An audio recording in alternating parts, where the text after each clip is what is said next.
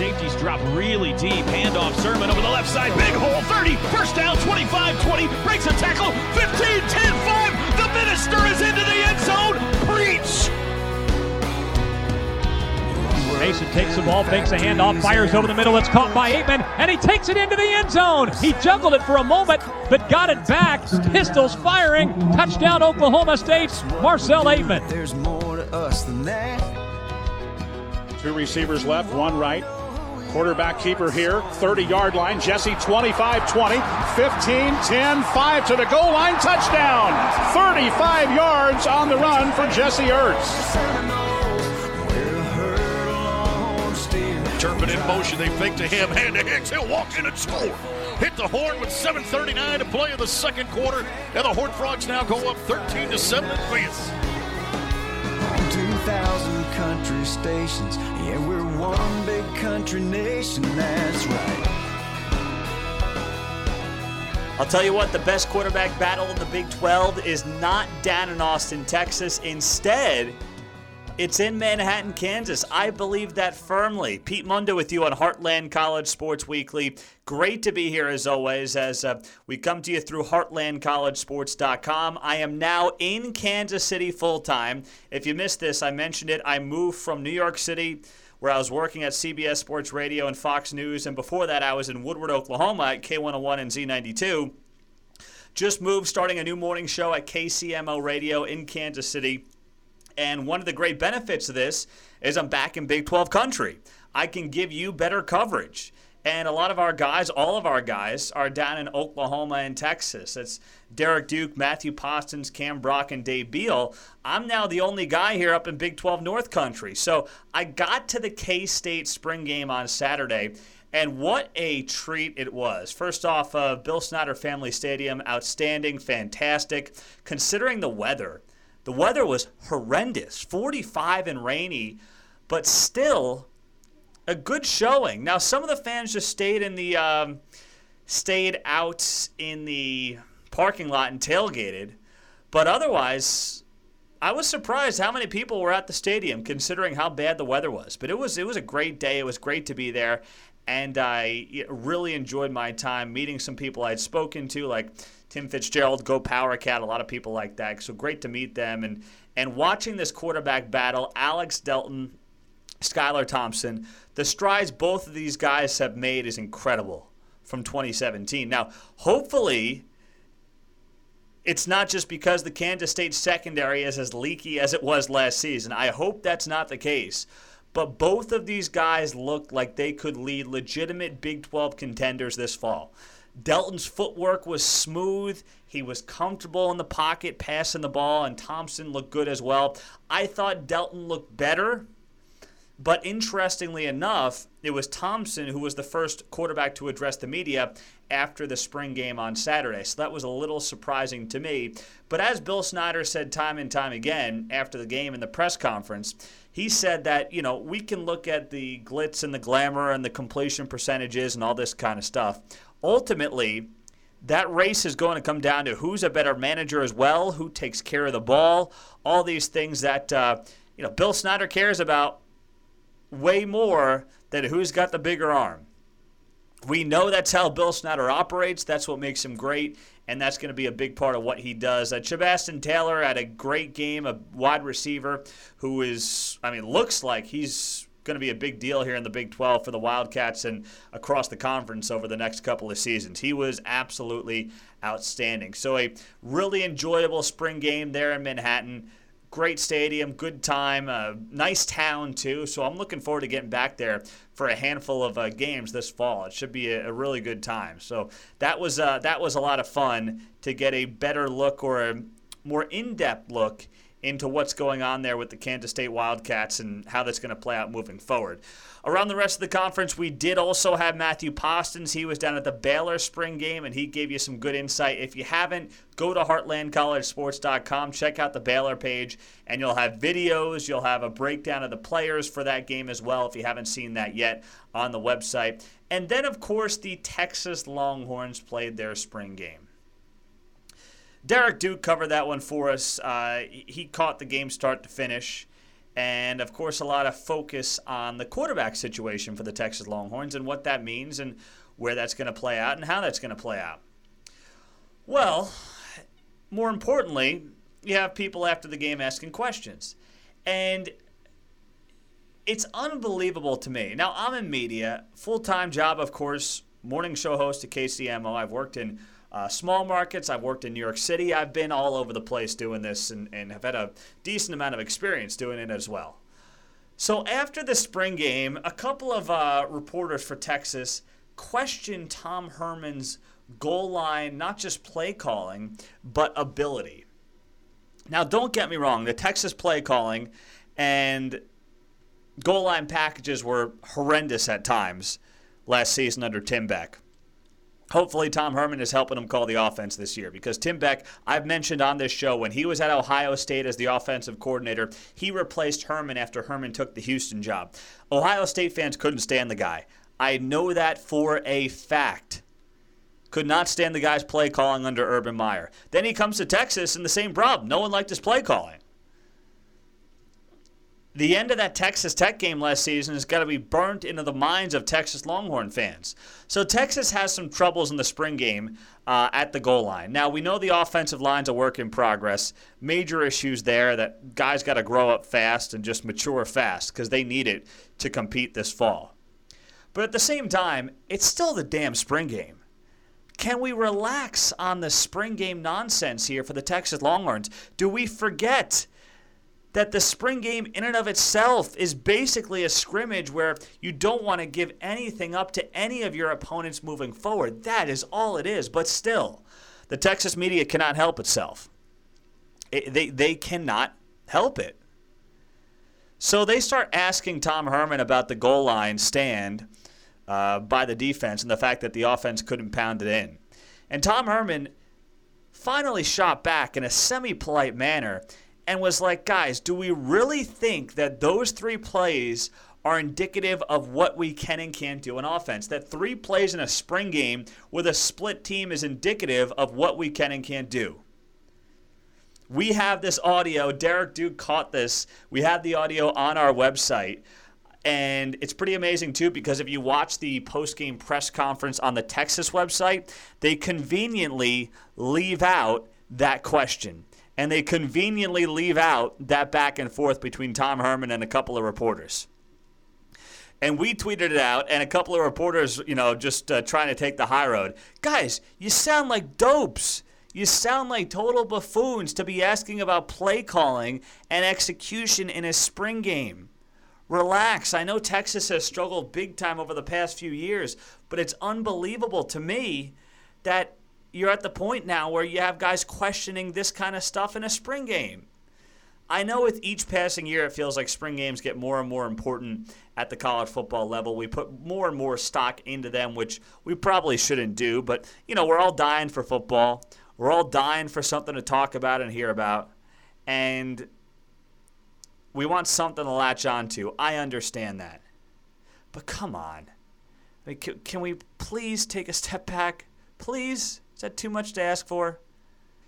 It doesn't feel like it is, but sometimes it does, unfortunately, uh, turn out that way. Now, there are two more spring games coming up this weekend Kansas and Oklahoma State. And I'd be lying to you if I said I was really looking forward to the Kansas spring game. I can't say I am. I just I can't I can't get myself to lie to you like that. I, want Kansas to succeed under David Beaty. I thought it was going to happen last year. I thought they could get to that three, four win mark and start to get the ball rolling here. I am not convinced of that right now. I'm not. And that's just as much not an indictment, but a credit to the rest of this conference, which is not letting up one bit. When you play a round robin schedule like the Big 12 does, it is that much harder to get yourself out of the basement. That's the reality, and that's where the Kansas Jayhawks are right now. It's not like in the SEC or the ACC where some years your schedule is easier than others. In the Big 12, it's the same 10 teams playing each other year in, year out, which actually makes it harder for a school like Kansas to get itself going. And find me who outside of Texas Tech right now is going to take an obvious step back. You want to say Oklahoma? Okay, maybe they go from 12 wins to 10 wins. That's a big difference than uh, you know what some other teams are facing across the country.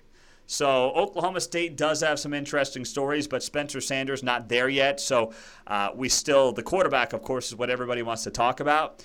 So the storylines have diminished a little bit in Stillwater, but we'll give you our thoughts on that later on in the show as well. Coming up next, our own Cameron Brock is going to join us, talk some Big 12 baseball. We're on the back end or approaching the back end of conference play, and the Big 12 is not going as many predicted. So Cam has been doing a great job with our power rankings and everything else on the Big 12 baseball side. He's going to join us and talk all about the baseball scene coming up next right here on Heartland College Sports Weekly.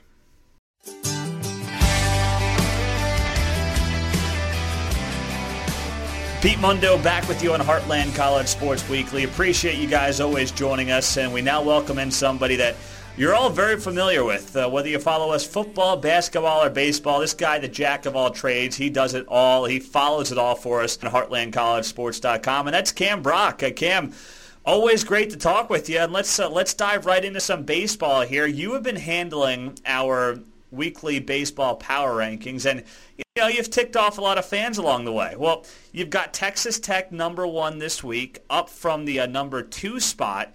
So, give us your reasoning behind uh, this week's rankings, especially at the top of the polls.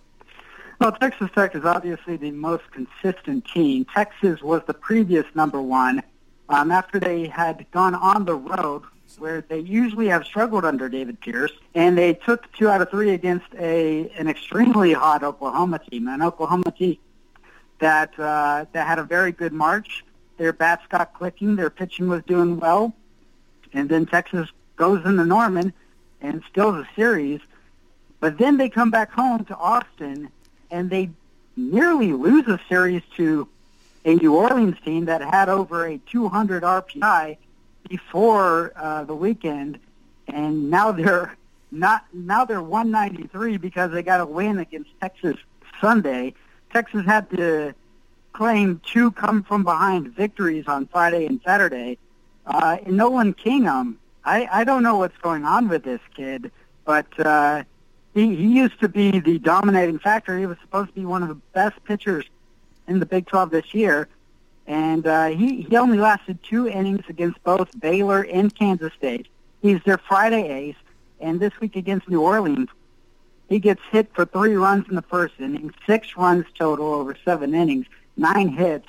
This is a New Orleans team with a losing record in the Southland Conference. I, I don't really understand what's going on there. So, um, yeah, uh, Texas Tech back in the number one spot, and the reason they're number one over Oklahoma State right now is because – I, I think Tech is truly the better team, and if you listen to Brian Haney uh, on the Kansas call this week, he was basically telling us, look, this Oklahoma State team, they're a solid program. They've got a great history, but talent-wise, they probably will not last uh, through the season as the number one team. Cam Brock, our guest, part of HeartlandCollegeSports.com, does a great job with our Big 12 baseball coverage. Cam, you had a TCU down in the seventh spot this week, and you wrote "R.I.P. TCU's baseball season." Officially, uh, you killed it off this past Sunday. So when you think about this program reaching four consecutive College World Series appearances, obviously a couple of big injuries have factored in here. But how shocked are you by just how disappointing TCU's been? Anyone who follows baseball did not see this coming maybe maybe a bit of a down year because you had a lot of turnover in the lineup. You lost Evan Skoug, who hit 20 home runs, and um, from what we're hearing, um, Evan Skoug was uh, Jim Schlossnagle Jr. Uh, he was the leader in the clubhouse and was a rah rah guy, and they don't have that rah rah guy anymore. Mm-hmm. Well, for the second straight season, they've now lost Jared Janczak for a few games. He had some neck stiffness this uh, this month, he seems to be rehabbing right now. He made a rehab start um, last week on a Tuesday, pitched one inning, looked looked fine. Uh, but then you lose Luken Baker for the second straight year. TCU is probably going to win the national title last year. They were the unanimous number one pick.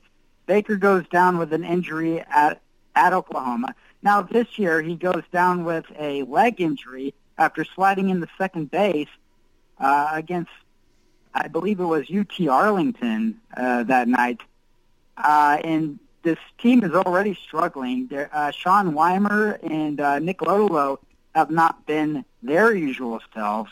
It's it's been a very frustrating season for TCU. Cam, let's talk about the Baylor Bears, who uh, I came in not with high expectations this season, but a young group that was fairly unproven, and it was like, all right, let's see what these guys got. We were just talking about how they just come off the sweep of TCU. Obviously, a good rivalry there, but when you look at what Baylor is capable of, uh, you know, you send me great game notes and you say a best case scenario Baylor could go 34 and 17. A worst case they go 22 and 29. That's an awfully large disparity for this team. What do you need to see out of them for them to reach their potential versus completely have it come crashing down? Uh, the, the best case and worst case is kind of uh, whether they win out or lose out. But uh, this Baylor team, they're they're improving. They're growing up. Uh, they face some growing pains, um, and you can see that they have uh, a, a bit of a talent factor when they're able to knock off Texas Tech two out of three games at home.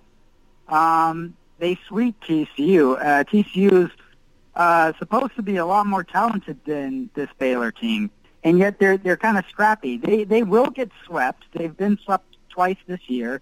Um, they, there wasn't much expectation, but Steve Rodriguez has his team uh, churning and going, and it is very possible that they could make a regional. Right now, they're sitting at 50 in the RPI, and uh, they have one of the easier schedules remaining. Um, they've faced all the big dogs uh, pretty much, and Cody Bradford, their Friday A's, he just threw a one hitter against TCU. Only one walk allowed. Um, when he is on his game, he's almost unhittable. Uh, Tech, by far the best offense in the league. They could not they could not get a number on him. Uh, so Cody Bradford is, uh, in my opinion, going to be an MLB prospect, and he's only a sophomore, so they're going to get him back. He's locked in for three years because he did go to the NCAA. Cam Brock, our guest, a part of HeartlandCollegeSports.com. You guys read him all the time. Football, basketball, baseball. He is a, the ultimate jack of all trades. Let's talk about another team, Cam. You know, when you look at this league overall, I feel like there's been more teams that have um, under have not reached their potential versus those who have exceeded their potential. I think one of those teams thus far is the West Virginia Mountaineers, off to a 4 8 starting conference play and near the bottom of your Big 12 power rankings. The Mountaineers you mentioned have had the easiest schedule of anyone in the league. You called them the Nomads last year because of their hot start on the road. That didn't happen this season. Where have things kind of gone wrong for the Mountaineers? Pitching, uh, definitely pitching. Um, Kade Strowd, uh, he he doesn't last very long. He's a strikeout pitcher, and he's the only guy that's really been a mainstay in their rotation. Mm-hmm.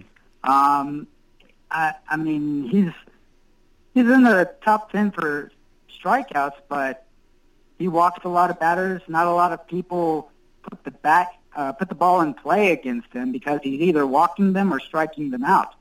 And uh, when you have a pitcher like that who doesn't last long, you need uh, a bullpen that's full of depth. And West Virginia doesn't have a bullpen full of depth. Um, they don't even have a rotation full of depth. Um, one of the bigger disappointments this season, in my opinion, is uh, Braden Zarbnisky. Uh, he's kind of the Shohei Ohtani of college baseball right now. If you want to give him that much credit. Um, he does both. He plays in the field. He hits.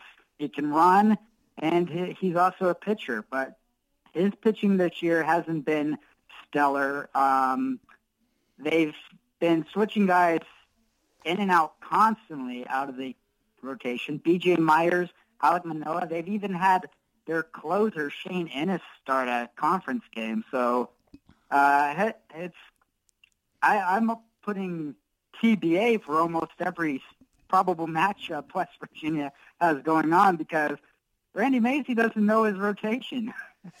Cam, we got about a minute left here. Let's discuss the big picture for this uh, conference. Do you see a team, if any, that can make that deep run to a College World Series this year? Texas Tech is probably going to go to Omaha.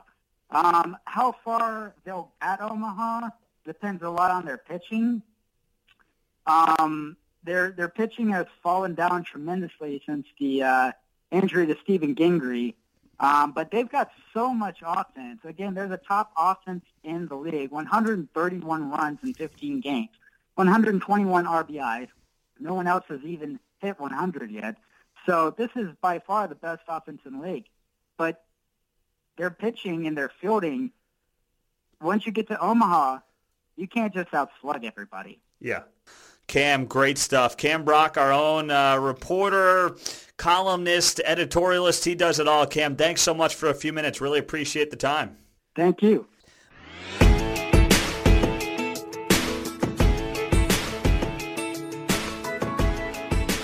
Pete Mundo, final few minutes with you on Heartland College Sports Weekly, part of HeartlandCollegeSports.com, your Big 12 independent media outlet. Thanks so much, as always, for joining us here, guys. I can't thank you enough for doing it. Now, uh, we have a new feature that's out. Derek Duke, who is our Big 12 uh, football guru, he has started to do a mailbag. Uh, he's going to be doing this every week, and you guys were great with the first one, asking him a bunch of questions about how the Oklahoma Sooners are going to handle snap counts with Rodney Anderson and Trey Sermon, the Texas quarterback battle.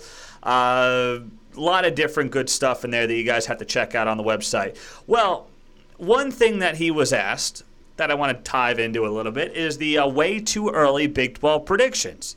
And Derek's predictions were as follows Oklahoma, Texas, TCU, West Virginia, Iowa State, Kansas State, Oklahoma State, Texas Tech, Baylor, Kansas. Now, uh, I'm going to bring Derek on next week. We'll have this conversation. The two of us will have it uh, because I was going to bring him on anyway next week to talk about Big 12 spring practices being all wrapped up, where we stand, all that good good information that he's going to bring us. But I got to say, you know, here's if you're look if I'm looking at this, my way too early Big 12 predictions. My order is going to go as follows. I've got to give at this point in time West Virginia an edge because I think they hold the best player in the conference in Will Grier at the most important position, and not just the Big 12, but in football in general at any level. I mean, Will Grier is a guy who, if things break right, he can be a Heisman contender and potentially a Heisman winner. Oklahoma is going to be there because of the talent around that team and on that roster. Kyler Murray's good. He's not Baker Mayfield, but they have so much talent offensive line, uh, both sides of the ball, running back. They're going to get by just fine. Texas at number two, I, I, have way, way too many questions about the Longhorns being at number two to put them up there. I can't do it. Offensive line's a mess. I still don't trust Tim Beck. The quarterback situation, you know, the fact that Buechele and Ehlinger are still in a quarterback battle tells me neither guy is necessarily good enough for the job. I don't think it's like Kansas State where right now both guys are playing really well and improving maybe Sam Ehlinger has improved to the point where he's a legit top tier Big 12 quarterback. Last year, as a true freshman, I know it's a tough spot. It looked like there were flashes of it, but I didn't see a guy that I thought was going to be one of the best in the conference or the best in the conference. So, and there's a lot of missing pieces on defense as well for the Longhorns. I know there's always talent there, it's never a talent issue, but someone's got to find me the reason to believe that Texas is legitimately a top two player in this conference. I also think that, you know, last couple of years you had Baker Mayfield and Oklahoma as the clear number one favorite. And then two through six or seven was like you could jumble those teams in any which way you wanted and still come out with something that made sense and something that you could defend. This year, it feels like one through nine in the Big 12, you could jumble in just about any direction and make a pretty good case for it. So, I, you know, this is just my two cents. And once again, I'm going to bring Derek Duke on next week. You see him all the time on the website. Uh, he's on Twitter at Derek Duke25. To have this conversation, our way too early Big 12 predictions. And I would also move TCU down from three.